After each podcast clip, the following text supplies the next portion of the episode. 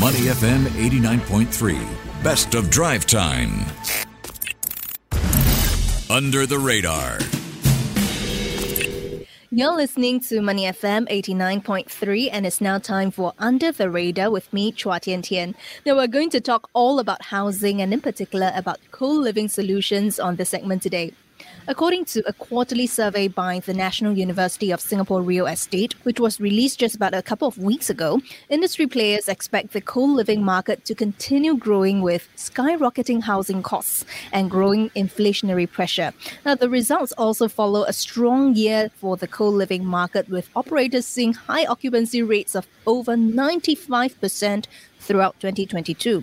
The question really is what does this mean for prices of co living solutions and how are operators of co living properties tapping the rise in home prices? What are their expansion plans? Well, let's pose these questions to Coliwoo, which is one of the largest co living accommodation operators here in Singapore. Chong Ching Ying, Chief Commercial Officer at Coliwoo, joins us on the show. Well, Ching Ying, welcome to the show. Hi, Tian Tian. Thanks for having me. Great to have you on as well. And Ching Yan, before we get started, most of us might have an idea as to who Coliwoo is and the work that you do, but we do want to hear from you. Uh, could you share more about Coliwoo, your value proposition, your business model, and how you position yourself in the service accommodation industry? Okay, so um, Coliwoo is the co-living arm of LHN Group, which um, we utilize the group years of space optimization expertise to refurbish and renovate unused heritage building into inspired living concepts. So many competing co-living operators work off leasing of um, properties such as condominium units from individual landlords rather than acquiring whole building or having master lease like Coliwoo. So their typically lease term is around three years and they may face the risk of landlord not renewing with them. As for Coliwoo, we have a larger degree of flexibility due to having control over the whole property which allow us to install equipment like centralized heater, solar panel, and other cost-effective feature solution that we can pass down to the savings for the members. And many of the operators also quickly furbish those property using very quick and ready-made furniture, while we buy customized bespoke furniture in bulk, leading to the savings passed down to the members as well. So our function quite differently from other operators as we have the support from the group and the business is financially sustainable and growing operation that does not suffer the startup woes often incurred by fellow co-living operators. Hmm. And I do want to find out your current footprint right now, uh, Ching Yan. Uh, how many properties does Coliwoo currently own at this point in time? What type of accommodation are they?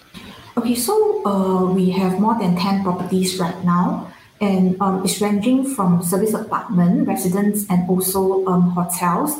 So, for instance, our minimum lease term is one night, ranging to service apartment for a period of um, six nights. Yeah. Are we looking at mostly short-term leases, long-term leases, and in terms of your customers, are we looking at uh, well, corporate leases, expats? Are we looking at locals, or in fact, the younger millennials who want to uh, move out of their family home and waiting to purchase a flat of their own? So typically, the average lease term is about um, seven months. That's what we notice for our members. And um, we see members join us from all walks of life, from expats and corporate stays to international students, and of course, those um, locals waiting for their home construction and also renovations. So expats looking for rental alternative are particularly amenable to these Construction delays caused by supply chain disruption were also a factor to the increased demand for interim housing arrangement for many families, and all this uncertainty drove the interest in shorter lease term. So typical lease term, if you are sharing in an apartment itself, it's a minimum of two years. Um, alternative accommodation like us has become much more attractive options. So for co for Coliwoo, right, we offer a minimum lease term of one night, as I mentioned, that um, it's very flexible lease them that extension throughout our portfolio. Um, for the independence from younger millennials, we also see those demands um, where purchase the BTO are facing the construction delays and do not want to wake up for the time living with their parents' home. So we actually give them um, independence and space they need while providing supportive environments we would like to maybe find out and just uh, deep dive further in terms of the split. Would you see uh, more foreigners being your customers or more locals in that sense? So um, I would say that um, for locals, it's about um, 30 to 40 percent. and um, expats is about yeah 60 65 percent. Mm, right. And uh, well, Ching we briefly touched on the rental market earlier, and I want to focus on that right now. According to a report by our sister publication, The Business Times, rents of non landed private residential properties are expected to increase another 10 to 15% this year. Uh, of course, on the back of more completions, though. Uh, to what extent have rising prices affect demand for co living solutions? I mean, your occupancy rate is already as high as 95, 97%. Uh, what is then the impact? Could it be on prices? Will your prices increase as well? Okay, so uh, we see a shortage of the supply of the rental markets right now. Um, and the contributing to the sustained robust growth for the co-live se- sector from the past two years, with the additional opening of the borders, right, the return of the foreign expats, both uh, workers and students, is expected to underpin rental growth. So we can see that, um, in fact, it's actually doubling the demand of um, the co-living um, space that um, they they they are they needed lah.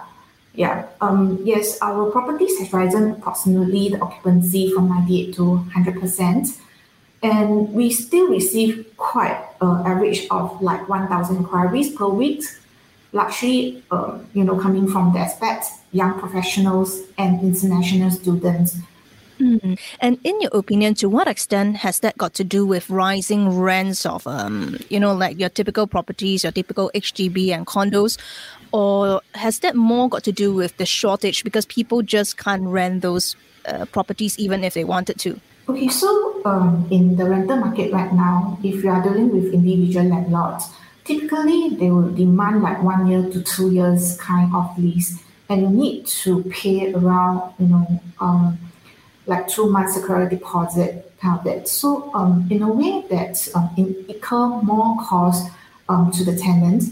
And right now, I think the rental markets is very good, and a lot of individual landlord um, actually um, charge a very higher rental rate, which is like you know double the rental of what they are collecting from last year, kind of it. So for co-living side, um, we are we are doing a bit differently because we buy things in bulk and we have the control over the cost and we can actually pass this down to the savings to the members. Mm, so I would say that in a way, the higher deposits is sort of shifting consumers from traditional rental market to the co-living rental space. So, uh, could you share with us what are the top trends affecting the co-living space, and how does it affect the way you take the business forward, be it your product offerings or even your pricing? Okay, so um, we understand the niche space co-living take in real estate, and are always tracking trends to make sure that our offerings are consistently targeting the needs of um, an ever-changing market. So we noticed some increase in specific international visits to Singapore that benefit from having a co-living rental over hotels or um, traditional rent. So for example, um, medical tourists from Indonesia seeking easy access to like Mount Elizabeth Hospital are keen in our recent launch, which is um, Koli Orchard. And that's one of the biggest um, uh, properties right now. Um, we are also on track of ongoing activities of the school. Students also make up of a significant portion of the members. So, for example, one of our property, which is Coliwoo Lutheran, we have at least about 70% of students' populations. So we are actually targeting the incoming international student intake in third quarter as a key co-living demographic for this year. And we also aim to build and expand on our partnership with entities such as corporates and school Corporate partners work together with Coliwoo due to the convenient location and its walking distance to their office. Yeah. And we also see a demand for more communal activities, which uh, we understand positive impact that we can have in people's life here and have been crucial to our planning process. So we integrated important lifestyle practice such as sustainability and upkeeping of these activities um, like we will actually uh, have a weekly urban farming session, um, which we hold for our members. That sounds very exciting here. And Chingan, I understand Coliwoo is also expanding aggressively right now. Uh, in fact, the company said last year that it's going to launch over 10 properties totaling uh, 1,673 keys.